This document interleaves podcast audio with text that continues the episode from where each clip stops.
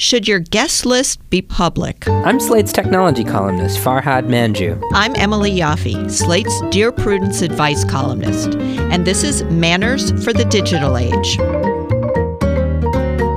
This week's social dilemma comes from a woman who's wondering about the finer points of the blind copy. Dear Emily and Farhad, when sending out a group invitation over email, when, if ever, is it appropriate to blind copy the recipients? I've seen it both ways friends who BCC all six people to ask them out to a bar, and big party announcements that have over 50 people publicly displayed in the to field. Personally, I get a little bit miffed at hidden invitees since I'm nosy and I always want to know who else is on the list. I understand that before email and Evite, it wasn't normal to know the guest list in advance. But I think the opportunity for social transparency is an advantage of today's technology. So, is BCCing a classy throwback or is it just annoying? Thanks. All right, Farhad, you go first. Um, I'm with the letter writer. I think it's annoying. I, I think BCC in general is kind of shady. I think you should be transparent about who you're inviting to a party, or if you're emailing multiple people, you shouldn't be cagey about who's on the to list. Have we agreed on one thing Uh, uh, since we've started this? Okay, I'm going to come out against social transparency and in favor of social opacity. I'm not an absolutist on this, but if you're having a big event, you use Evite. Some of them you can see all 60 people who are invited, and sometimes it says this guest list is hidden.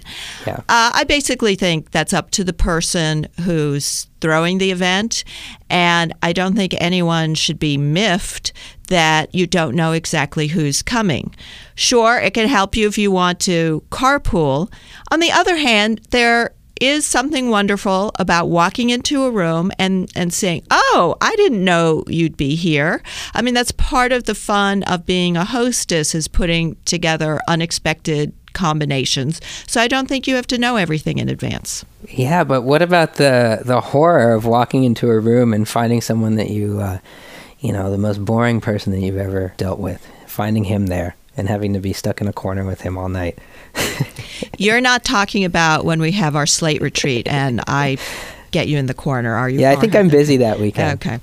That's life. What are you going to look at the list and say, "Oh my God, I'm not going because Joe"? Haven't you to- ever looked at the list? I have. I always look at the. If I have the opportunity to look at the list, of course I look at the list, and I, I even look at the stupid little. We're yeah. so excited to be coming, and then you feel obligated to add your non-clever little remark.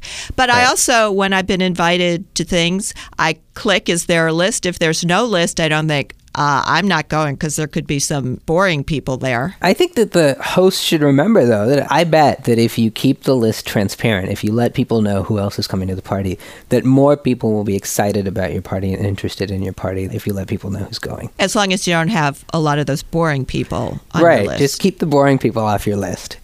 And and I'll also agree with you if it's a little get together of five or six people, don't use the BCC. I mean, just just let everyone know who's going because then you might be saying, "Oh, well, let's take the subway there together, whatever." The thing about BCC that I don't like, I mean, I think it's different if you if you use an Evite and it says the guest list is hidden.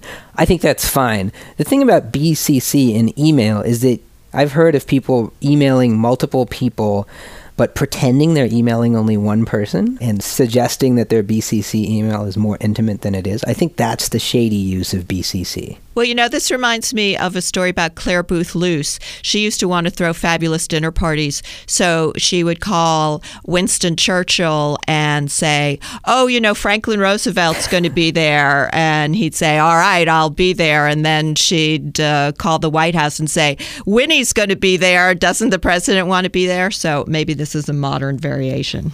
Emily, the next time I invite you to a party, I will definitely not use BCC. Okay. And, and Winston Churchill is coming. Okay. Sounds good. Send us your questions about shifting etiquette in the online age. Our address is digitalmanners at slate.com. You can also leave us a voicemail that we might play on a future podcast. Our number is 424 255 RUDE. And we'll talk to you next time on Manners for the Digital Age.